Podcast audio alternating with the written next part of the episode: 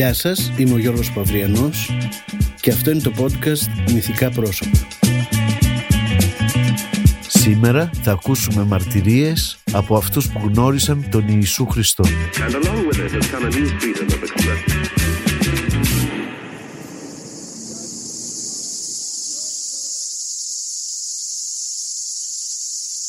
Το καλοκαίρι του 2008, κλεισμένο σε ένα δώμα στο Παγκράτη, με τη ζέστη να μου λιώνει το κορμί και το μυαλό, σκέφτηκα να γράψω ένα σενάριο για τη ζωή του Χριστού. Η ιδέα ήταν ότι ένας ιστορικός, ένας ρεπόρτερ της εποχής εκείνης, μαζεύει πληροφορίες για τον Χριστό, ρωτώντας αυτούς που τον γνώρισαν από κοντά. Το κείμενο ήταν βασισμένο στα Ευαγγέλια, με τη διαφορά ότι όλοι μιλούσαν σε πρώτο πρόσωπο, σαν να υπήρχε μια όρατη κάμερα και ένα μικρόφωνο μπροστά τους. Έτσι, μέσα στο κατακαλόκαιρο, ενώ άλλοι πήγαιναν για μπάνια και διακοπές, εγώ καταϊδρωμένος στο μικρό μου δώμα, ακολουθούσα τα βήματα του Ιησού από τη γέννησή του μέχρι την Ανάστασή του. Ο Χριστός δεν μιλάει παρά μόνο στο τέλος, όπου λέει και μια ανατριχιαστικά επίκαιρη προφητεία για το μέλλον. Την επόμενη χρονιά το πρότεινα στη Μαργαρίτα Μητυλινέου που ήταν τότε διευθύντρια στο δεύτερο πρόγραμμα. Η ιδέα της άρεσε, αλλά όταν κάτσαμε και μετρήσαμε, είδαμε ότι χρειάζονται 22 ηθοποιοί. Ήταν μια υπερπαραγωγή που έγινε πραγματικότητα επειδή όλοι όσοι έπαιξαν ήρθαν με μια συμβολική αμοιβή. Η εκπομπή με τίτλο «Νιν και ΑΗ» μεταδόθηκε σε συνέχεια τη Μεγάλη Εβδομάδα του 2009. Αυτές τις εκπομπές επεξεργάστηκα ξανά και κράτησα μόνο τις αφηγήσεις, χωρίς δραματικές μουσικές ενδιάμεσα, μόνο με τους ήχους της φύσης. Δεν υπάρχουν λόγια για να ευχαριστήσω όσους συμμετέχουν σε αυτό το έργο. Μερικοί δεν είναι πλέον στη ζωή. Ο Ευγένιος Παθάρης, η Σμάρος Στεφανίδου, ο Γιώργος Κακουλίδης, ο Νίκος Δημητράτος είναι πια στην αγκαλιά του Χριστού. Αιωνία η μνήμη τους. Όπως αιωνία θα είναι και η ευγνωμοσύνη μου για όλους όσους βάδισαν μαζί μου στα βήματα του Χριστού. Αυτά που έμαθα για τον Ιησού Χριστό. Ένα ταξίδι στην εποχή του Χριστού και μαρτυρίες από αυτούς που τον γνώρισαν από κοντά. Από την αρχή με απασχόλησε ο τρόπος που γεννήθηκε. Ήταν δυνατόν να μείνει έγκυος μια γυναίκα χωρίς να κοιμηθεί με άντρα; Είναι δυνατόν το πνεύμα να γίνει ύλη; Ρώτησε ένα σοφό ραβίνο και αυτός μου είπε Στην αρχή ήταν ο λόγος και ο λόγος ήταν ένα με το Θεό. Και Θεός ήταν ο λόγος. Τα πάντα έγιναν με τον λόγο και δεν υπάρχει ούτε ένα που να δημιουργήθηκε χωρίς Αυτόν. Και ο λόγος είχε μέσα του ζωή. Και η ζωή αυτή ήταν το φως των ανθρώπων το φως φωτίσει το σκοτάδι. Και το σκοτάδι δεν νίκησε ποτέ το φως. Είναι το φως το αληθινό που φωτίζει κάθε άνθρωπο που έρχεται στον κόσμο. Ρώτησα μετά τους γονείς του. Η Μαρία η μητέρα του με διαβεβαίωσε ότι η σύλληψη ήταν άμμο μου με την ενέργεια του Αγίου Πνεύματος. Και ο λόγος έγινε σάρκα και ήρθε να κατοικήσει ανάμεσά μας και είδαμε τη δόξα του. Ήταν ο μονογενής Υιός του Θεού, γεμάτος χάρη και αλήθεια. Ο Ιωσήφ ο πατέρας του είχε αμφιβολίες στην αρχή, πίστηκε όμως μετά από ένα όνειρο που είδε. Όταν έμαθα ότι η Μαρία ήταν έγκυος, ταράχτηκα πολύ. Μόλις είχαμε παντρευτεί και ακόμα δεν είχα κοιμηθεί μαζί της. Και έδειχνε τόσο αθώα και ενάρετη. Μπορούσα βέβαια να τη χωρίσω και να μην αναγνωρίσω το παιδί. Είμαι όμως άνθρωπος, θεοφοβούμενος. Τη λυπήθηκα κιόλας και έτσι της είπα να μείνει μέχρι να δούμε τι θα κάνουμε. Το βράδυ που έπεσα να κοιμηθώ βλέπω στον ύπνο μου έναν άγγελο. Η Ιωσήφ μου λέει «Είμαι άγγελος Κυρίου. Ήρθα σταλμένος από το Θεό για να σου πω να κρατήσεις στο σπίτι σου τη Μαρία. Το παιδί που έχει στη κοιλιά της δεν είναι από άνθρωπο. Είναι από το Άγιο Πνεύμα. Θα γεννήσει αγόρι και θα το ονομάσεις Ιησού που σημαίνει σωτήρας. Αυτός θα σώσει το λαό από τις αμαρτίες του. Ξύπνησα και έκανα όπως με πρόσταξε ο άγγελος. Κράτησα στο σπίτι τη Μαρία μέχρι που γέννησε, αναγνώρισα το παιδί σαν δικό μου γιο και τον ονόμασα Ιησού. Τι περιστατικό συνέβη στην Ιερουσαλήμ όταν ο Ιησούς ήταν 12 χρονών; Ήτανε μέσα στο ναό. Μίλαγε με τους θεολόγους και τους αρχιερείς. Τους άκουγε και τους έκανε ερωτήσεις. Και όλοι τον θαυμάζανε για το μυαλό του και για τις απαντήσεις που έδινε. Εγώ παρακολουθούσα και δεν πίστευα στα αυτιά μου. Μα αυτό το παιδί που μίλαγε με τόση σοφία ήταν δικό μου παιδί. Κάποια στιγμή συνήλθα. Τον πλησίασα και του είπα «Παιδί μου, γιατί μας το έκανες αυτό; Ξέρεις τι αγωνία περάσαμε εγώ και ο πατέρας σου». Τότε εκείνος μου είπε «Γιατί με ψάχνατε; Δεν ξέρετε ότι εδώ είναι το σπίτι του πατέρα μου». Εγώ δεν κατάλαβα τι εννοούσε. Τον παρακάλεσε όμως να έρθει μαζί μας. Μας ακολούθησε πρόθυμα και ήταν πολύ υπάκουος από τότε. Εσύ που ήσουν ο Ιωάννης ο βαπτιστής, γιατί τον βάφτισες; Έγινε κάποιο αξιοπερίεργο περιστατικό την ώρα της βάφτισης; Εγώ ήμουν μία φωνή που φώναζε στην έρημο. Δεν ήμουν άξιος να λύσω ούτε τα κορδόνια από τα παπούτσια του. Κι όμως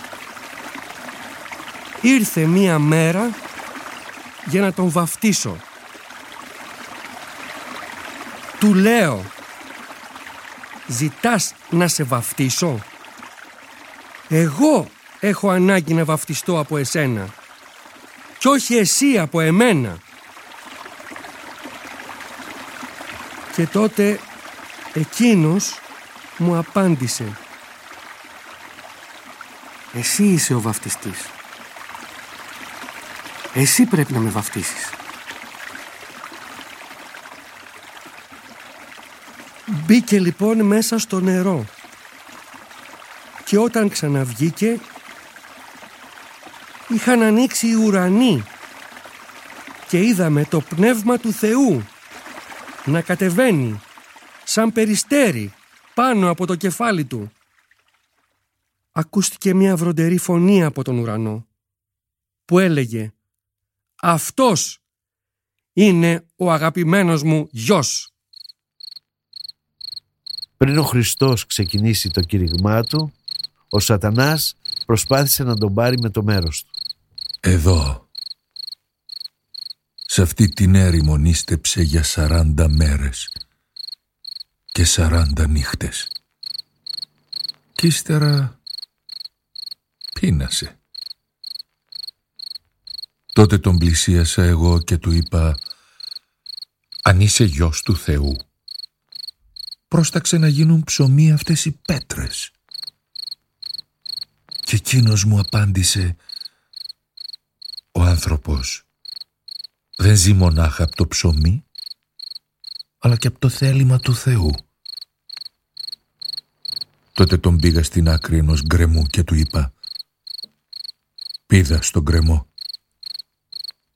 Αν είσαι γιος του Θεού, ο πατέρας σου θα στείλει τους αγγέλους του να σε σώσουν». Και εκείνος μου απάντησε «Ποτέ δεν πρέπει να βάζουμε σε δοκιμασία τον Κύριο και Θεό μας». Τότε τον πήγα σε ένα πολύ ψηλό βουνό και του έδειξα τη μεγάλη πόλη και όλες τις πόλεις της οικουμένης.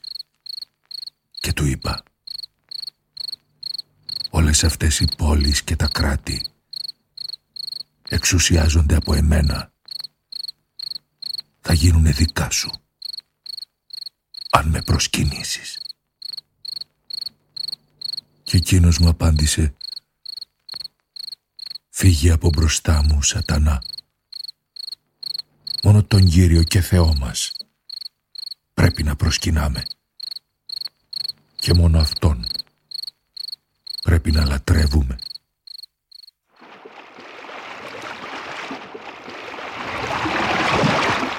Εσείς από ψαράδες πώς γίνατε μαθητές του; Γιατί τον ακολουθήσατε; Μια μέρα περπατούσε σε αυτήν εδώ την παραλία.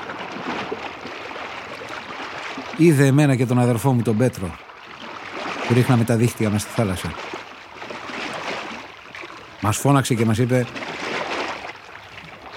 «Ελάτε μαζί μου και θα σας κάνω ψαράδες των ανθρώπων». Τότε εγώ και ο Ανδρέας αφήσαμε τα δίχτυα μας και τον ακολουθήσαμε. Προχωρήσαμε λίγο παρακάτω και είδαμε τον Ιάκωβο και τον Ιωάννη, τον αδερφό του. Ήταν μαζί με τον πατέρα τους μέσα στη βάρκα και ρίχνανε τα δίχτυα τους. Τους φώναξε να έρθουν κοντά του. Και αυτοί παράτησαν τα δίχτυα, τη βάρκα και τον πατέρα τους και τον ακολούθησαν. Μου λέει ο αδερφός μου, ο Ιάκωβος. Ιωάννη, κανένας δεν μας μίλησε ως τώρα όπως μας μίλησε αυτός. Ας τον ακολουθήσουμε. Τα παρατήσαμε όλα και τον ακολουθήσαμε. Κάποια στιγμή γύρισε και μας είπε «Τι θέλετε» Του είπαμε τότε εμείς «Διδάσκαλε, πού μένεις» Μας λέει «Ελάτε να δείτε που μένω» Πήγαμε και είδαμε και μείναμε μαζί του ως το βράδυ. Διάλεξε δώδεκα από εμάς και μας ονόμασε Αποστόλους. Τον Πέτρο, τον Ανδρέα, τον Ιάκωβο, τον Ιωάννη, τον Φίλιππο, τον Βαρθολομαίο, τον Ματθαίο, τον Θωμά, τον Ιάκωβο, το γιο του Αλφαίου, τον Ιούδα, το γιο του Ιακώβου και εμένα, τον Ιούδα τον Ισκαριώτη.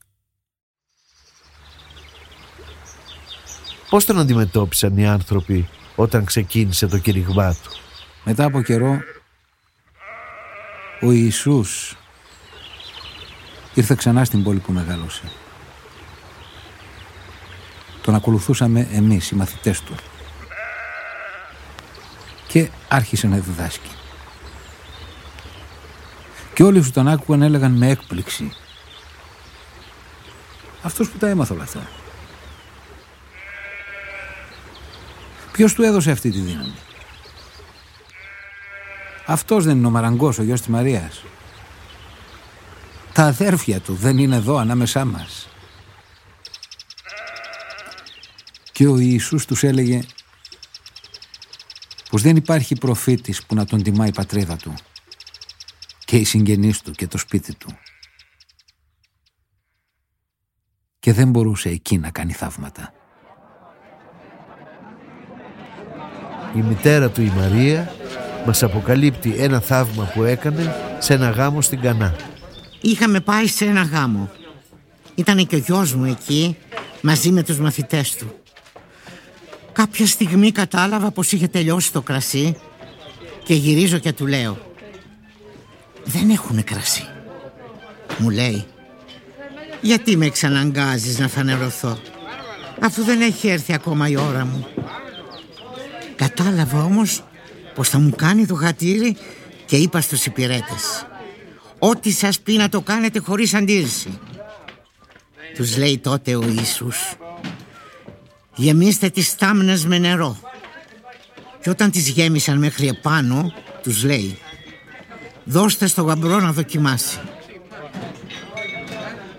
Και όταν το δοκίμασε, ο γαμπρός φώναξε αυτόν που είχε ετοιμάσει το τραπέζι και του είπε Όλοι ξέρουμε ότι στο τραπέζι βάζουν πρώτα το εκλεκτό κρασί και όταν οι καλεσμένοι πιούν και μεθύσουν βάζουν το κατώτερο. Εσύ όμως κράτησες το εκλεκτό κρασί μέχρι αυτή την ώρα. Αυτό το θαύμα ήταν το πρώτο που έκανε ο Ιησούς και φανέρωσε έτσι τη δόξα του στους μαθητές αλλά και σε μένα. Η Μαρία η Μαγδαληνή αφηγείται πώς τον συνάντησε. Σηκώθηκα και πήγα και τον βρήκα. Είχα αγοράσει ένα πανάκριβο άρωμα. Μπήκα μέσα στο σπίτι. Καθόταν με τους άλλους μαθητές. Τον πλησίασα, γονάτισα, άλυψα τα πόδια του με άρωμα και άρχισα να τα σκουπίζω με τα μαλλιά μου. Έκλαιγα για τις αμαρτίες μου και τον παρακαλούσα να με συγχωρέσει. Τότε ένας από τους μαθητές του είπε «Αυτό το άρωμα κάνει πολλά λεφτά. Θα μπορούσε αντί να το σπαταλήσει να δώσει τα λεφτά στους φτωχούς». Εκείνος γύρισε τότε και του είπε «Ιούδα, γιατί εμποδίζεις αυτή τη γυναίκα» Τους φτωχούς θα τους έχετε για πάντα μαζί σας. Εμένα όμως δεν θα με έχετε για πάντα. Έπειτα γύρισε σε μένα και μου είπε Σου συγχωρώ τις αμαρτίες τις πολλές γιατί πολύ αγάπησες. Εσείς ένας πλούσιος νέος τι ρωτήσατε τον Χριστό; Όταν τον είδα στο δρόμο έτρεξα και του είπα «Κύριε, τι να κάνω για να αποκτήσω την αιώνια ζωή; Εκείνος μου απάντησε. Τις εντολές τις ξέρεις. Να μην μοιχεύσεις, να μην φωνεύσεις, να μην ψευδομαρτυρήσεις, να μην στερήσεις από τον άλλο ό,τι του ανήκει, να τιμάς τον πατέρα σου και τη μητέρα σου. Εγώ τον διέκοψα και του λέω: Αυτές τις εντολές τις σέβομαι από μικρό παιδί. Με κοίταξε βαθιά στα μάτια και μου είπε: Αν θέλεις να γίνεις τέλειος, πούλησε όσα έχεις, δώστα στους φτωχούς, σήκωσε το σταυρό σου και ακολούθησέ με. Εγώ λυπήθηκα πολύ με αυτό που μου είπε, γιατί είναι αλήθεια ότι είμαι πολύ πλούσιος. Τότε ο Ιησούς κοίταξε γύρω του και είπε στους μαθητές του «Είναι πολύ δύσκολο αυτοί που αγαπάνε τα χρήματα να μπουν στη Βασιλεία του Θεού. Πιο εύκολα περνάει μια καμήλα από την τρύπα μιας βελόνας παρά ένας πλούσιος στη Βασιλεία των Ουρανών». Μια Μιχαλίδα σώθηκε χάρη στην επέμβαση του Χριστού. Μας λέει την ιστορία της. Με είχαν πιάσει να μιχεύω. Με πήρανε λοιπόν και με φέρανε μπροστά του. Ο Ιησούς καθόταν στην αυλή του ναού και δίδασκε τον κόσμο. Και του λένε «Διδάσκαλε, πιάσαμε αυτή τη γυναίκα τη στιγμή που μίχευε. Ο νόμος προστάζει να την λιθοβολήσουμε. Εσύ τι λες» Αυτός έσκυψε κάτω και άρχισε να γράφει με το δάκτυλό του στο χώμα. Επειδή όμως επέμεναν και τον ρώταγαν συνέχεια, σήκωσε το κεφάλι του και είπε «Όποιος είναι αναμάρτητος, ας πετάξει πρώτος την πέτρα επάνω της». Έπειτα έσκυψε πάλι το κεφάλι του και συνέχισε να γράφει πάνω στο χώμα. Τότε όλοι αυτοί που ήθελαν να με λιθοβολήσουν άρχισαν να φεύγουν ένας-ένας και πρώτοι έφυγαν οι γεροντότεροι. Στο τέλος έμεινα ολομόναχη στη μέση της αυλής. Ο Ιησούς σήκωσε το κεφάλι του και με ρώτησε. «Γυναίκα, πού πήγαν όλοι αυτοί που σε κατηγορούσαν, δεν έμεινε κανένας» «Κανένας κύριε» του απαντάω εγώ. Τότε μου λέει ο Ιησούς. «Ούτε κι εγώ σε κατηγορώ» πήγαινε. Και από εδώ και στο εξής να μην ξαναμαρτήσεις. Έχουμε και δύο μαρτυρίες για θαύματα. Ένα νεαρό παιδί και ένα νεαρό κορίτσι σώθηκαν με θαυμαστό τρόπο. Ήμουνα πάρα πολύ άρρωστος. Τι άρρωστος δηλαδή, ήμουν ετοιμοθάνατος. Ο πατέρας μου όταν έμαθε ότι ο Ιησούς είχε έρθει σε μια διπλανή πόλη, πήγε μέχρι εκεί και το παρακάλεσε να έρθει σπίτι να με θεραπεύσει. Τότε ο Ιησούς του είπε «Πρέπει να δείτε σημεία και τέρατα για να πιστέψετε». Ο πατέρας όμως συνέχιζε να τον παρακαλάει. «Έλα κύριε, σε παρακαλώ, ο γιος μου πεθαίνει».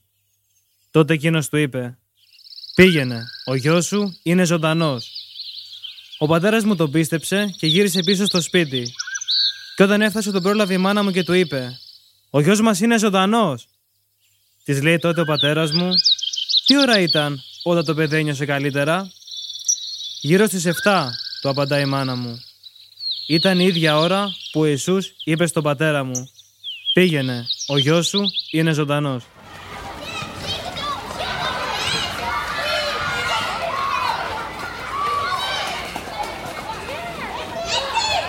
Είχα ακούσει πολλά για εκείνον. Έτσι όταν πέθανε η μονάκριβη μου κόρη, μέσα στην απελπισία μου έτρεξα και τον βρήκα. Κύριε, του είπα, πέθανε η μονάκριβη μου κόρη. Έλα σε παρακαλώ να κουμπείς το χέρι σου επάνω της και εγώ πιστεύω ότι θα την αναστήσεις.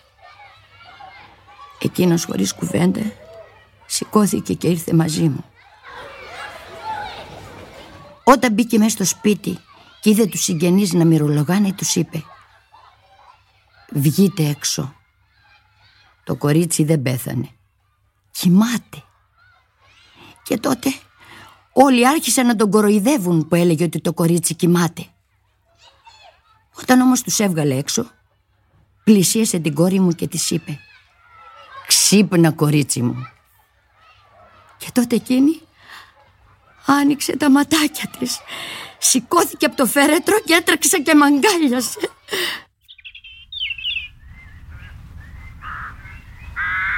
Η Μάρθα και η Μαρία, αδελφές του Λαζάρου, αναφέρουν πως ο Χριστός ανέστησε τον αδελφό τους. Όταν τον είδε η αδελφή μου η Μαρία, έτρεξε, έπεσε στα πόδια του και του είπε «Κύριε, αν ήσουν εδώ, δεν θα πέθαινε ο αγαπημένος μου αδερφός». Εκείνος ήταν πολύ συγκινημένος. «Πού τον έχετε θάψει» ρώτησε. «Έλα να σου δείξω» του είπε η Μαρία. Εκείνος τότε δάκρυσε και όσοι ήταν μαζεμένοι λέγανε αφού τον αγαπούσε τόσο γιατί δεν έκανε κάτι για να μην πεθάνει. Όταν ήρθαμε στον τάφο εκείνος είπε «Ξεθάψτε τον» Του λέει τότε η Μάρθα Κύριε Είναι τέσσερις μέρες θαμένος Το πτώμα θα μυρίζει Της λέει τότε εκείνος. Μάρθα Δεν σου έχω πει Πως αν πιστέψεις θα δεις τη δόξα του Θεού Τον ξεθάψαμε λοιπόν Και ανοίξαμε το φέρετρο Εκείνος σήκωσε τα μάτια του στον ουρανό και είπε Πατέρα μου, το ξέρω ότι πάντα μ' ακούς. Άκουσε με και τώρα και δείξε τη δύναμή σου μπροστά σε όλον αυτόν τον κόσμο. Κάνε το θαύμα σου για να πιστέψουν όλοι ότι εσύ με έστειλες. Μετά έσκυψε και με δυνατή φωνή είπε «Λάζαρε, έλα έξω». Και τότε μέσα από τον τάφο βγήκε ο αδερφός μου, ο Λάζαρος. Είχε αναστηθεί. Ποιο ήταν το κηρύγμά του, τι σας δίδασκε; Μας είπε πως αν κάποιος μας χαστουκίσει στο δεξί μάγουλο, να γυρνάμε και το αριστερό. Αν κάποιος θέλει να μας πάρει το πανοφόρι, να του δίνουμε και το σακάκι αν κάποιος μας αγκαρέψει να τον πάμε ένα χιλιόμετρο εμείς να τον πηγαίνουμε δύο Μας είπε να μην μας απασχολεί τι θα φάμε και τι θα πιούμε και με τι θα ντύσουμε το σώμα μας. Η ψυχή είναι ανώτερη από την τροφή και το σώμα ανώτερο από τα ρούχα.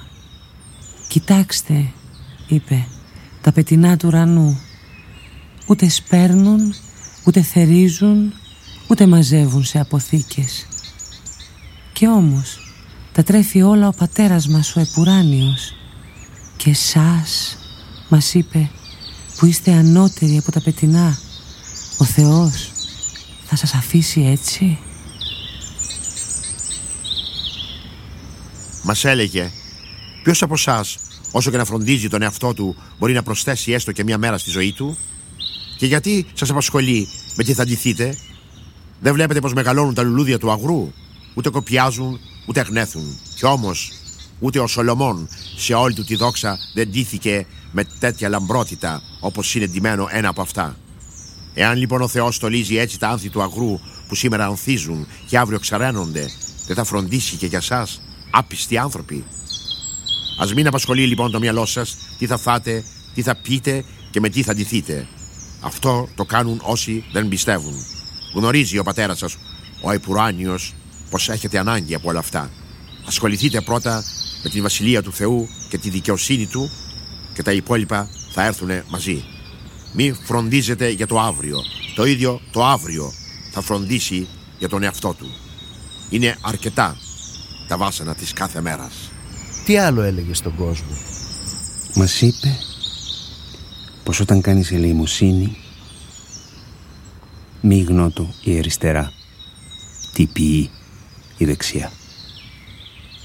Μας είπε πως αν μας σκανδαλίζει το μάτι μας να το βγάλουμε και να το πετάξουμε. Αν μας σκανδαλίζει το δεξί μας χέρι να το κόψουμε. Καλύτερα μας είπε να σας λείπει ένα μέλος από το σώμα σας παρά να καίγεται όλο το κορμί σας μες στη φωτιά της κόλασης. Μας είπε ότι έτσι πρέπει να προσευχόμαστε. Πατέρα Επουράνιε, να γιάσει το όνομά σου, να έρθει η βασιλεία σου και όπως το θέλημά σου γίνεται εις τον ουρανό, έτσι να γίνει και στη γη. Το καθημερινό ψωμί δώσε μας για να ζήσουμε, συγχώρεσε τα λάθη μας όπως θα συγχωρήσουμε και εμείς τα λάθη αλλωνών. Και μη μας στέλνεις πειρασμό, σώσε μας από το πονηρό. Μια μέρα όταν είδε τον κόσμο μαζεμένο, ανέβηκε στο βουνό, κάθισε και έπειτα ήρθαμε κι εμείς κοντά του. Εμείς οι μαθητές του. Τότε αυτός άρχισε να τους διδάσκει και να τους λέει «Μακάρι εκείνοι που είναι πτωχοί στο πνεύμα γιατί είναι δικιά τους η βασιλεία των ουρανών. Μακάρι εκείνοι που πενθούν γιατί αυτοί θα παρηγορηθούν. Μακάρι εκείνοι που είναι πράοι γιατί αυτοί θα κληρονομήσουν τη γη. Μακάρι εκείνοι που πεινάνε και διψάνε για δικαιοσύνη, γιατί αυτοί θα χορταστούν. Μακάρι εκείνοι που είναι ελεήμονες, γιατί αυτοί θα ελεηθούν. Μακάρι εκείνοι που έχουν καθαρή καρδιά, γιατί αυτοί θα δουν το Θεό. Μακάρι εκείνοι που φέρουν την ειρήνη, γιατί αυτοί θα ονομαστούν παιδιά του Θεού. Μακάρι εκείνοι που κυνηγήθηκαν για τη δικαιοσύνη τους, γιατί είναι δικιά τους η βασιλεία των ουρανών. Μακάρι να είστε όταν σας βρίσουν και σας κυνηγήσουν και όταν ψευδομαρτυρήσουν εναντίον σας. Να χαίρεστε τότε, γιατί η αμοιβή σας στον ουρανό θα είναι πολύ μεγάλη. Και ο κόσμος τον άκουγε και θαύμαζε. Πείτε μας για το περιστατικό έξω από το ναό. Ήρθε εδώ στο ναό. Βρήκε εδώ όλους εμάς τους εμπόρους που είχαμε έρθει για το πανηγύρι. Και ξαφνικά εμφανίστηκε με ένα μαστίγιο πέταξε κάτω τα εμπορεύματα, αναποδογύρισε τα τραπέζια, τα έκανε όλα άνω κάτω και μας φώναζε. Πάρτε τα όλα από εδώ. Τι το κάνατε το σπίτι του πατέρα μου, οίκο εμπορίου. Εγώ του είπα, με ποιο δικαίωμα τα κάνεις όλα αυτά; Ποιος είσαι εσύ; Κάνε μας ένα, ένα θαύμα για να πιστέψουμε κι εμείς. Και τότε ξέρετε τι μου απάντησε; Γκρεμίστε αυτό το ναό και εγώ θα τον ξανακτήσω σε τρεις ημέρες. Άκουσε τρεις ημέρες; Εδώ χρειάστηκαν τόσα χρόνια για να κτιστεί και αυτός λέει ότι θα το κτίσει σε τρεις ημέρες. Δεν θα είναι με τα καλά του. Ποιος από τους μαθητές αποφάσισε να τον προδώσει; Τότε εγώ, ο Ιούδας ο Ισκαριώτης, ένας από τους δώδεκα μαθητές. Πήγα στους αρχιερείς και τους είπα «Πόσα λεφτά μου δίνετε για να σας τον παραδώσω» και οι αρχιερείς μου υποσχέθηκαν 30 αργύρια. Και από εκείνη τη στιγμή έψαχνα να βρω την ευκαιρία για να τον παραδώσω. Πού έγινε ο μυστικός δείπνος και τι υπόθηκε εκεί; Το Πάσχα πλησίαζε. Ο Ιησούς είπε σε μένα και στον Πέτρο «Πηγαίνετε να ετοιμάσετε το τραπέζι για να φάμε».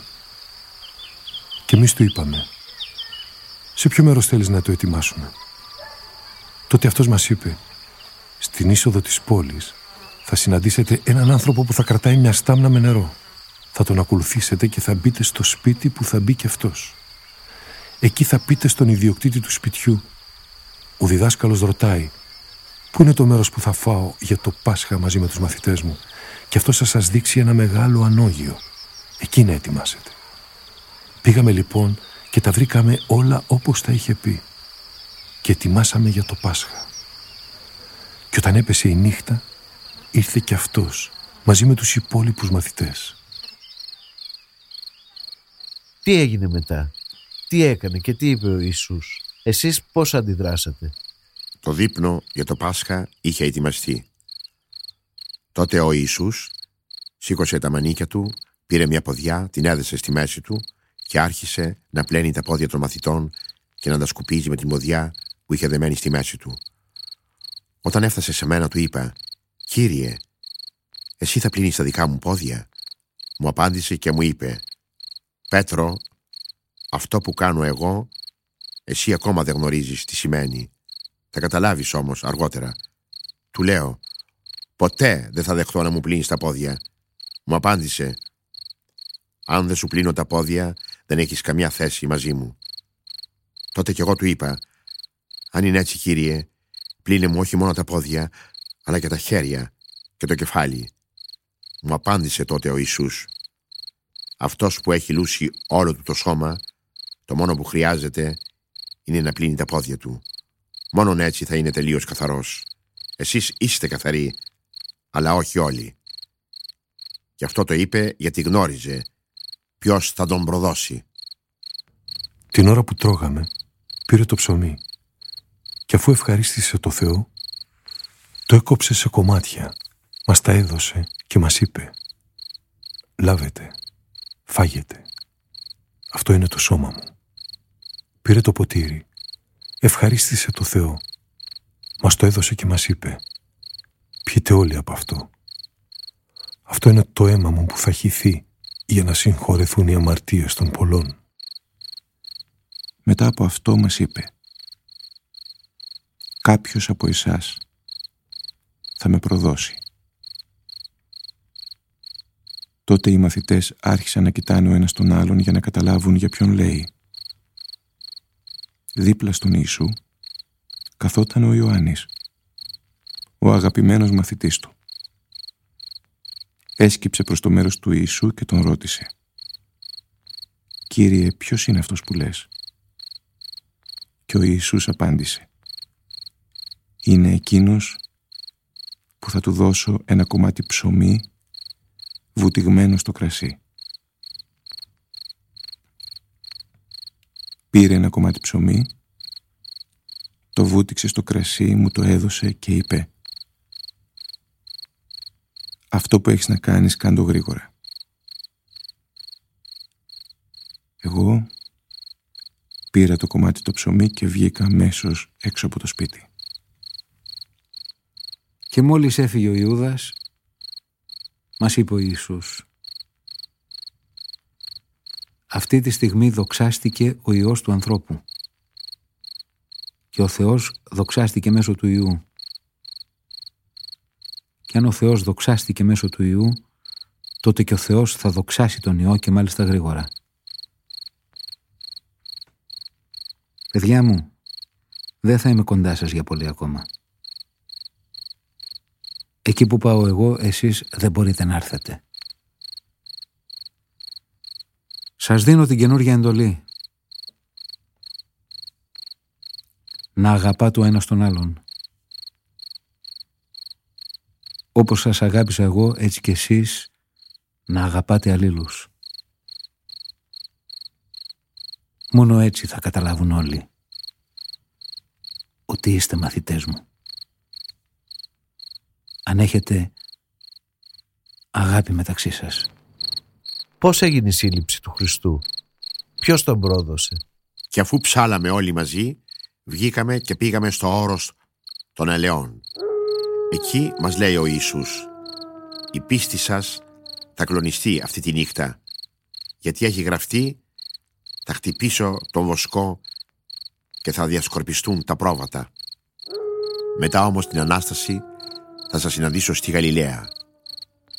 Τότε εγώ του είπα «Κύριε, ακόμα και να κλονιστεί η πίστη όλων, εγώ θα παραμείνω ακλόνητος».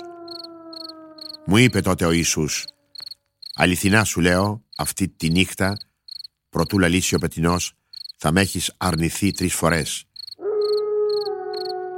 Του λέω τότε εγώ Ακόμα κι αν πρέπει να πεθάνω για χάρη σου Εγώ δεν θα σε απαρνηθώ Το ίδιο έλεγαν και οι άλλοι μαθητές Και όταν έφτασε ο Ιησούς στον τόπο που συνήθιζε να προσεύχεται Είπε στους μαθητές του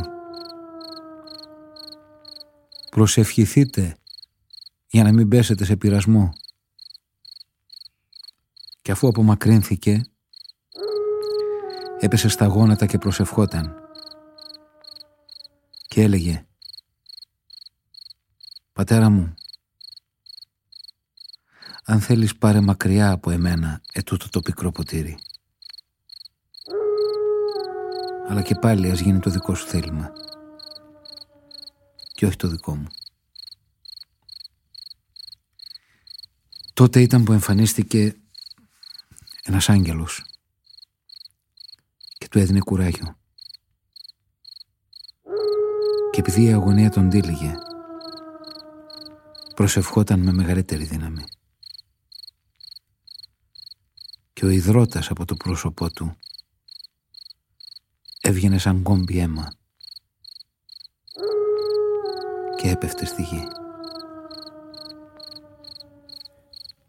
Ήρθα με πολύ κόσμο συνοδεία και πλησίασα να φιλήσω τον Ιησού γιατί αυτό τους είχα δώσει για σημάδι. Αυτόν που θα φιλήσω. Αυτός είναι ο Ιησούς. Τον φίλησα και του είπα «Χαίρε διδάσκαλε». Τότε εκείνος μου είπε «Ιούδα, με ένα φιλί προδίδεις το γιο του ανθρώπου». Όταν είδα αυτό που επρόκειτο να συμβεί, έβγαλα το μαχαίρι μου και έκοψα το δεξί αυτή του υπηρέτη του αρχιερέα Τότε ο Ιησούς μου είπε «Πέτρο, φτάνει, αρκετά μέχρι εδώ. Βάλε το μαχαίρι σου στο θικάρι». Εσύ Πέτρο που τον ακολούθησες, τι είδες στη συνέχεια; Αφού έδεσαν τον Ιησού, τον έφεραν στην πόλη, στο σπίτι του αρχιερέα. Εγώ παρακολουθούσα από μακριά. Στη μέση της αυλής οι υπηρέτες είχαν ανάψει μια φωτιά και κάθονταν τριγύρω. Πήγα κι εγώ και κάθισα μαζί τους. Μια υπηρέτρια όμως, όταν με είδε κοντά στη φωτιά, είπε: Αυτός ήταν μαζί με τον Ιησού. Εγώ αρνήθηκα και είπα: Γυναίκα, δεν τον ξέρω αυτόν που λες. Μετά από λίγο, με είδε ένας άλλος και είπε: Είσαι κι εσύ ένας από αυτούς. Μα εγώ είπα: Όχι, άνθρωπέ μου, δεν είμαι. Μετά από μία ώρα, ένας άλλος ισχυριζόταν και έλεγε: Ήταν κι αυτός μαζί με τον Ιησού. Φαίνεται από την προφορά του πως είναι Γαλιλαίος. Αλλά εγώ του είπα: Δεν ξέρω για τι πράγμα μιλάς. Και ενώ του απαντούσα, λάλησε ένας πετεινός. Τότε γύρισε ο Ιησούς και με κοίταξε και θυμήθηκα τα λόγια που μου είχε πει ότι πριν λαλήσει ο πατινός θα τον έχω απαρνηθεί τρεις φορές και αφού βγήκα έξω έκλαψα πικρά. Ακούμε τον αρχιερέα Καγιάφα που δίνει τη δική του εκδοχή για τη σύλληψη του Χριστού. Όταν έφεραν τον Ιησού σε μένα, τον αρχιερέα Καϊάφα, Μαζευτήκαμε όλοι οι γραμματείς και οι πρεσβύτεροι και καλέσαμε τους μάρτυρες για να καταθέσουν εναντίον του. Ήρθαν λοιπόν μερικοί μάρτυρες, αλλά οι κατηγορίες τους δεν ήταν επιβαρυντικές. Τέλος, ήρθαν και δύο μάρτυρες και είπαν «Τον ακούσαμε να λέει «Μπορώ να γκρεμίσω το ναό του Θεού και να τον ξαναχτίσω σε τρεις ημέρες». Τότε σηκώθηκα όρθιος και του είπα «Τι έχεις να απαντήσεις για όλα αυτά που σε κατηγορούν» Ο Ιησούς όμως όπαινε. Τότε του είπα «Σε εξορκίζω στο όνομα του Θεού να μας πεις «Είσαι εσύ ο Χριστός, ο Υιός του Θεού» Μου λέει τότε ο Ιησούς «Εσύ το είπες ότι είμαι ο Χριστός και σύντομα θα δείτε τον Υιό του ανθρώπου να κάθεται στα δεξιά του Θεού και να έρχεται πάνω στις νεφέλες του ουρανού». Εγώ όταν τον άκουσα να βλαστημάει έτσι έσκυσα γαναχτισμένο στα ημάτια μου και είπα «Τι μας χρειάζονται οι μάρτυρες» Τον ακούσατε που βλαστήμησε. Λοιπόν, τι γνώμη έχετε; Και τότε όλο το συνέδριο μου αποκρίθηκε και μου είπε «Είναι ένοχος και πρέπει να τιμωρηθεί με θάνατο». Έτσι δέσαμε τον Ιησού και τον παραδώσαμε στον Πιλάτο. Ο Πόντιος Πιλάτος που τον δίκασε θυμάται εκείνες τις στιγμές. Όταν μου παρέδωσαν τον Ιησού βγήκα έξω και είπα στον όχλο «Γιατί κατηγορείτε αυτόν τον άνθρωπο, γιατί τον φέρατε σε μένα» Μου αποκρίθηκαν αυτοί και μου είπαν προσβάλλει τη θρησκεία μας και λέει πως είναι γιος του Θεού και βασιλιάς. Τους λέω τότε εγώ πάρτε τον και δικάστε τον σε θρησκευτικό δικαστήριο. Μου απάντησαν «Σε μας δεν επιτρέπεται να θανατώσουμε κανένα». Μπήκα ξανά μέσα και τον ρώτησα. «Λες ότι είσαι βασιλιάς». Εκείνος μου είπε «Μόνος σου το λες αυτό ή σου το είπαν άλλοι για μένα». Του απάντησα και του είπα «Εγώ δεν σε ξέρω». Εγώ είμαι ο Πιλάτος και οι άνθρωποι σου σε παραδώσανε σε μένα. Μου λέει τότε αυτός το δικό μου βασίλειο δεν είναι σε αυτόν τον κόσμο. Αν ήταν σε αυτόν τον κόσμο οι στρατιώτες μου θα έδιναν μάχη για να μην παραδοθώ. Όπως βλέπεις όμως το βασίλειό μου δεν είναι εδώ. Τον ξαναρώτησα. Είσαι λοιπόν βασιλιάς. Γυρίζει και μου λέει Εσύ λες ότι είμαι βασιλιάς. Εγώ για ένα πράγμα γεννήθηκα και ήρθα σε αυτόν τον κόσμο. Για να μαρτυρήσω την αλήθεια. Αυτός που ψάχνει την αλήθεια ακούει τη φωνή μου. Τότε εγώ του απάντησα «Δεν βαριέσαι. Και ποιος ξέρει τι είναι η αλήθεια. Βγήκα έξω και είπα στον όχλο. Εγώ δεν βρίσκω καμιά ενοχή σε αυτόν τον άνθρωπο. Συγκλονιστική είναι η μαρτυρία της μητέρας του που τον είδε στη φυλακή. Τον είχανε φυλακισμένο. Ήρθα και τους παρακάλεσα. Είμαι η μητέρα του, τους είπα. Αφήστε με να τον δω. Είναι ο μονάκριβός μου γιος. Με τα πολλά με αφήσανε. Α, τι ήταν αυτό που είδανε τα μάτια μου; Τον είχαν γδίσει και τον μαστιγώνανε. Μετά του έβαλαν ένα στεφάνι από αγκάθια στο κεφάλι. Του φόρεσαν μια κόκκινη χλαμίδα του έδωσαν και ένα καλάμι στα χέρια και άρχισαν να τον φτύνουνε και να τον γλωτσάνε. Έλεος! Πρόφθασα να πω. Έλεος! Και μετά λιποθύμησα. Ο Βαραβάς, καταδικασμένος για ληστείες, αφηγείται πως τον ελευθέρωσαν. Κάθε Πάσχα ήταν έθιμο να αφήνουν ελεύθερο ένα φυλακισμένο, όποιον ήθελε ο κόσμος. Εκείνη την εποχή ήμουν κι εγώ κατάδικος για ληστείες. Εκεί λοιπόν που ήταν μαζεμένοι, τους λέει ο Πιλάτος. Ποιον θέλετε να ελευθερώσω, τον Βαραβά ή τον Ιησού, τον επιλεγόμενο Χριστό; Οι αρχαιρείς είχαν πει στον κόσμο να ζητήσει από τον Πιλάτο να ελευθερώσουν εμένα. Έτσι όταν ρώτησε ποιον από τους δυο θέλετε να ελευθερώσω, αυτοί είπαν «Τον Βαραβά». Τους είπε τότε ο Πιλάτος «Και τι να κάνω τον Ιησού». Του είπαν τότε όλοι με μια φωνή «Να τον σταυρώσεις». Μα τι κακό έκανε, τους ρώτησε ο Πιλάτος. Αυτοί όμως φώναζαν πιο δυνατά «Σταύρωσον, σταύρωσον αυτόν». Ο Πιλάτος όταν είδε ότι δεν ωφελεί να συζητάει μαζί τους και ότι η φασαρία γίνεται μεγαλύτερη, πήρε νερό έπλυνε τα χέρια του μπροστά στον κόσμο και τους είπε «Εγώ είμαι αθώος από το αίμα αυτού του δίκαιου ανθρώπου.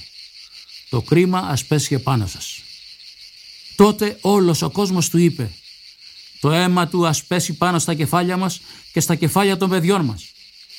Τότε ο Πιλάτος ελευθέρωσε εμένα και τον Ιησού αφού τον μαστίγωσε τον παρέδωσε να σταυρωθεί. Εσύ Ιωάννη μαζί με τη μητέρα του και τη Μαρία Μαγδαληνή και τη Μάρθα τον ακολουθήσατε μέχρι το Σταυρό. Μπορείς να μας πεις τι έγινε εκεί; Έφτασαν εδώ και τον σταύρωσαν. Και εκείνος έλεγε «Πατέρα μου συγχώρεσέ τους, δεν ξέρουν τι κάνουν». Και οι γραμματείς και οι φαρισαίοι έλεγαν «Άλλους έσωσε, τον εαυτό του δεν μπορεί να τον σώσει. Εκεί τον σταύρωσαν μαζί με δυο ληστές. Τον ένα δεξιά του και τον άλλον αριστερά του. Και ο Ιησούς έλεγε «Πατέρα μου, συγχώρεσέ τους. Δεν ξέρουν τι κάνουν». Και οι στρατιώτες έβαλαν κλήρο για να μοιραστούν τα ρούχα του. Και ο λαός καθόταν και παρακολουθούσε. Και οι αρχιερείς έλεγαν αφού έσωσε τόσους άλλους, ας σώσει τώρα και τον εαυτό του αν είναι ο Χριστός, ο Γιος του Θεού. Και οι στρατιώτες τον κορόιδευαν. Υπήρχε και μια επιγραφή πάνω στο σταυρό, γραμμένη στα ελληνικά, στα ρωμαϊκά και στα εβραϊκά, η οποία έλεγε «Αυτός είναι ο βασιλιάς των Ιουδαίων». Τότε ένας από τους ληστές είπε στον Ιησού αν είσαι εσύ ο Χριστός, σώσε τον εαυτό σου και σώσε μας και μας. Και τότε ο δεύτερος ληστής του είπε «Δεν φοβάσαι το Θεό, τα ίδια δεν υποφέρει κι Αυτός. Εμείς τουλάχιστον τιμωρούμαστε δίκαια για όσα έχουμε κάνει. Αυτός όμως δεν έχει κάνει τίποτα».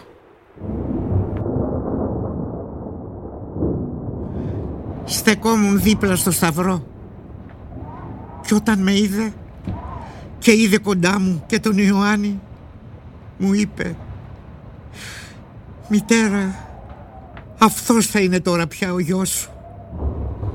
Και γύρω στις τρεις το απόγευμα ο Ιησούς φώναξε με δυνατή φωνή «Ηλί, Ηλί, λαμάσα βαχθανή».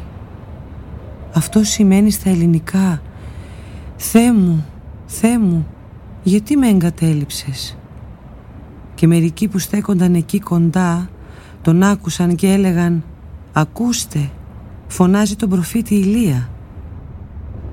Και μετά είπε «Διψώ» και ένας στρατιώτης βούτυξε ένα σφουγγάρι στο ξυδί και του το έδωσε για να πιει. Γύρω στις έξι έγινε σκοτάδι παντού και ο ήλιος σκοτίνιασε και κρύφτηκε.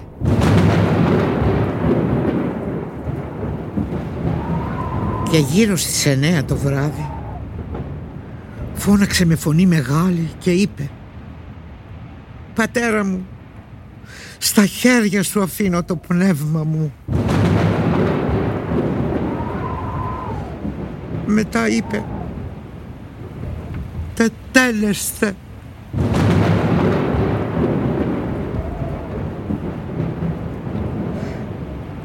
Έγειρε το κεφάλι του και ξεψύχησε. Και όταν ήρθαν οι στρατιώτες, είδαν ότι είχε πεθάνει. Και τότε ένας στρατιώτης τον τρύπησε με τη λόγχη του στο πλευρό και αμέσως έτρεξε αίμα και νερό. Ο Ιωσήφ Αρημαθέας καταθέτει τη δική του μαρτυρία. Και όταν νύχτωσε, επειδή ήταν Παρασκευή και την άλλη μέρα το Πάσχα, εγώ, ο Ιωσήφ από την Αρημαθέα, πιστός στη Βασιλεία του Θεού, τόλμησα και παρουσιάστηκα στον Πιλάτο και του ζήτησα το σώμα του Ιησού. Και ο Πιλάτος απόρρισε που πέθανε τόσο γρήγορα. Κάλεσε τον εκατόνταρχο και τον ρώτησε αν ήταν πολλή ώρα που είχε πεθάνει. Και όταν το επιβεβαίωσε ο εκατόνταρχος, μου χάρισε το σώμα του Ιησού. Αγόρασα καινούρια σάβανα, κατέβασα το σώμα από το σταυρό και το έβαλα σε έναν τάφο που ήταν σκαλισμένος πάνω στην πέτρα και κύλησα ένα μεγάλο βράχο στην είσοδο του τάφου. Ο Ιωάννης, ο Πέτρος και η Μαρία Μαγδαληνή πήγαν την επόμενη μέρα στον τάφο του Ιησού. Η Μαγδαληνή βλέπει πρώτη τον αναστημένο Ιησού. Τα ξημερώματα της Κυριακής η Μαγδαληνή πήγε στον τάφο. Η φρουρά είχε εξαφανιστεί. Η ταφόπλακα ήταν πεταμένη και το σώμα έλειπε. Έτρεξε τότε σε μένα και στον Πέτρο και μας είπε «Πήραν το σώμα του Κυρίου από τον τάφο και δεν ξέρουμε πού το έχουν βάλει». Τρέξαμε προς τα εδώ και πρώτος έφτασα εγώ. Δεν τολμούσα όμως να κοιτάξω μέσα. Όταν έφτασα εγώ, έσκυψα και είδα τα σάβανα σε μια γωνιά και το σώμα να λείπει. Δεν ξέραμε τι να υποθέσουμε. Είχε αναστηθεί ή είχαν κλέψει το σώμα του. Αποφασίσαμε να γυρίσουμε πίσω σε ένα σπίτι που είχαμε μαζευτεί όλοι οι μαθητές. Μόνο η Μαγδαληνή έμεινε στο μνήμα και έκλαιγε. Καθόμουν εδώ, έξω από το μνήμα και έκλαιγα.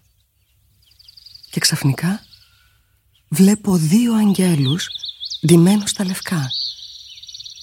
«Γυναίκα, γιατί κλαις» με ρωτήσανε. Πήραν το σώμα του Κυρίου, τους λέω, και δεν ξέρω πού το έκρυψαν. Κι έτσι όπως κάνω πίσω, τον είδα, αλλά δεν τον αναγνώρισα με την πρώτη. «Γυναίκα, γιατί κλαις» «Ποιον ψάχνεις» με ρωτάει. Εγώ νόμιζα στην αρχή πως ήταν ο φύλακας του νεκροταφείου.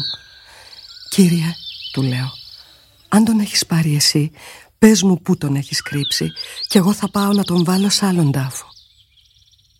Τότε εκείνος μου λέει «Μαρία» και αμέσως αναγνώρισα τη φωνή του. «Διδάσκαλε», του λέω και τρέχω να του φιλήσω τα πόδια. «Μη μ' αγγίζεις», μου λέει. Ακόμα δεν ανέβηκα προς τον πατέρα μου. Πήγαινε όμως τους μαθητές μου και πες τους πως αναστήθηκα εκ νεκρών. Έτρεξα τότε κι εγώ και είπα τα καθέκαστα στους μαθητές. Ακούμε τις μαρτυρίες των μαθητών του στους οποίους εμφανίστηκε ο Ιησούς. Είχαμε μαζευτεί σε ένα σπίτι όλοι οι μαθητές. Είχαμε κλείσει πόρτες και παράθυρα και περιμέναμε. Μια μέρα ήρθε, στάθηκε ανάμεσά μας και μας είπε «Ειρήνη, πάση». Εγώ τρόμαξα στην αρχή. Νόμιζα ότι ήταν φάντασμα. Τότε εκείνος μου είπε «Γιατί φοβήθηκες Ιωάννη, γιατί η αμφιβολία ανέβηκε στην καρδιά σου; Κοίταξε τα χέρια και τα πόδια μου και θα καταλάβεις. Άγγιξέ με και θα βεβαιωθείς ότι έχω σάρκα και ουστά. Εμείς παρόλα αυτά δυσκολευόμαστε να πιστέψουμε ότι αναστήθηκε. Εκείνος για να μας πείσει τελείως μας είπε «Έχετε τίποτα φαγόσιμο» Του δώσαμε ένα κομμάτι ψάρι και λίγο ψωμί. Και έκατσε και το έφαγε μπροστά μας. Για να μας κάνει να τον πιστέψουμε. Εγώ δεν ήμουν μαζί με τους άλλους μαθητές όταν εμφανίστηκε ο Ιησούς. Όταν λοιπόν μου είπαν «Είδαμε τον Κύριο», εγώ τους απάντησα «Αν δω στα χέρια του τα σημάδια από τα καρφιά και βάλω το δάχτυλό μου στα σημάδια από τα καρφιά και βάλω το χέρι μου στο πλευρό του, τότε μονάχα θα πιστέψω». Μετά από οκτώ ημέρες ήμασταν πάλι μέσα στο σπίτι και ανάμεσα στους μαθητές ήμουν κι εγώ. Και τότε, παρόλο που όλες οι πόρτες ήταν κλειστές, εμφανίστηκε ο Ιησούς. Στάθηκε στη μέση και είπε «Ειρήνη ημίν». Μετά γύρισε σε μένα και μου είπε «Θωμά, έλα και βάλε το χέρι σου στα σημάδια από τα καρφιά και τη λόγχη και μην είσαι πλέον άπιστος, αλλά γίνε πιστός». Εγώ έκανα όπως με πρόσταξε. Κατάλαβα ότι ήταν εκείνος. Έπεσα στα γόνατα και είπα ο Κυριός μου και ο Θεός μου.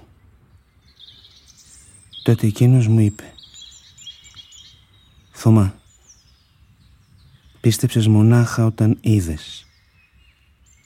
Μακάρι εκείνοι που δεν είδαν κι όμως πίστεψαν. Αυτές είναι οι μαρτυρίες που κατόρθωσα να μαζέψω για τον Χριστό. Λίγο πριν τελειώσει αυτή η έρευνα, ήρθε ένα παιδί και μου έδωσε ένα μπάπυρο. Αυτά είναι τα λόγια του Χριστού. Διαβάστε τα, μου είπε χαμογελαστά και έφυγε τρέχοντας. Άνοιξα τον μπάπυρο και διάβασα. Προσέχετε μην πλανηθείτε. Θα έρθουν πολλοί και θα χρησιμοποιήσουν το όνομά μου. Θα σας πούν πως έφτασε η ώρα. Αλλά εσείς μην τους ακολουθήσετε. Θα ακούσετε για πολέμους και για επαναστάσεις αλλά μη φοβηθείτε. Όλα αυτά πρέπει να γίνουν, αλλά δεν θα έχει φτάσει το τέλος.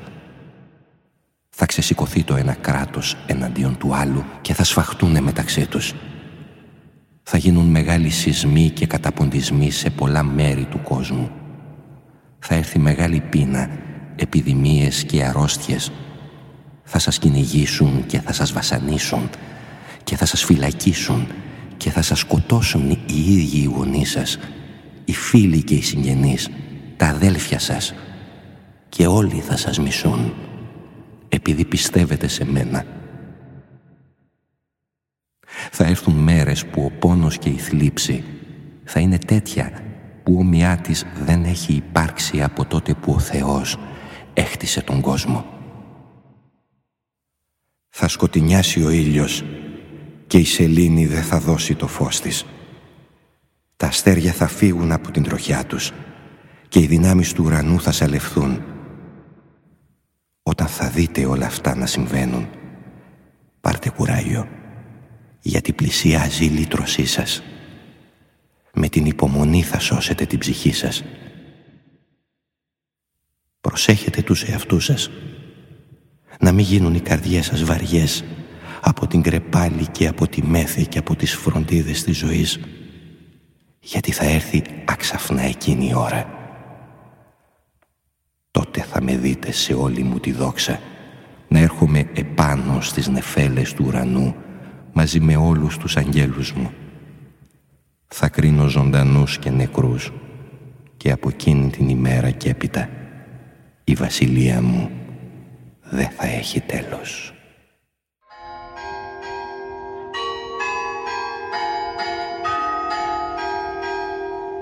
Αυτά που έμαθα για τον Ιησού Χριστό.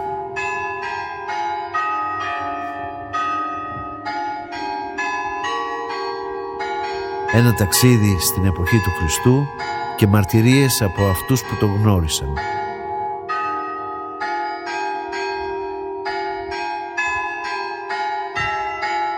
Τους ρόλους ερμήνευσαν με σειρά που ακούστηκαν ερευνητής Γιώργος Παυριανός Καθηγητής Δημήτρης Λέκας.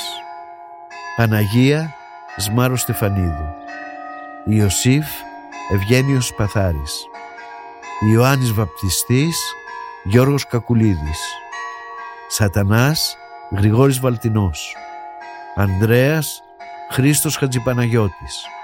Πέτρος Ηλίας Λογοθέτης. Ιωάννης Κώστας Γανοτής Ιούδας Νίκος Κουρίς Μαγδαληνή Καριοφιλιά Καραμπέτη. Πλούσιος Ρένος Χαραλαμπίδης. Μιχαλίδα Ελένη Γερασιμίδου. Νεαρός Χάρης Κωνσταντιος Χίρα Βούλα Πελεκάνου. Μάρθα Μάρθα Φριτζίλα. Μαρία Μαρία Καβογιάννη. Θωμάς Χρήστος Τέριογλου Παιδάκι Φωτεινή Παπαργυρίου. Ιωσήφαρη Μαθέας Άρης Δαβαράκης. Έμπορος Δημήτρης Πιατάς. Καϊάφας Γιώργος Χρονάς. Πιλάτος Κωνσταντίνος Τζούμας. Βαραβάς Νίκος Δημητράτος. Χριστός Γιώργος Κιμούλης. Μετάφραση Διασκευή Σκηνοθεσία Γιώργος Παυριανός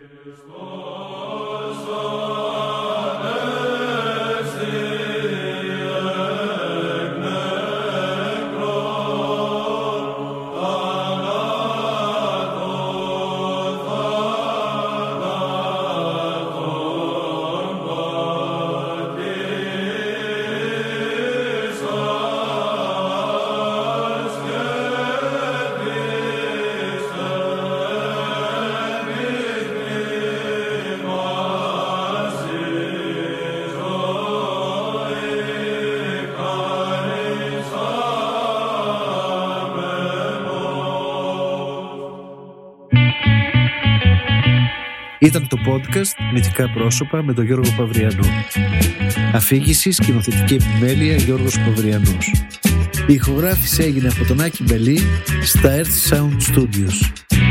Ήταν ένα podcast από την Athens Voice. Μπορείτε να ακούσετε τα podcast της Athens Voice στο athensvoice.gr και στο Spotify, στο Apple Podcast και το Google Play Music.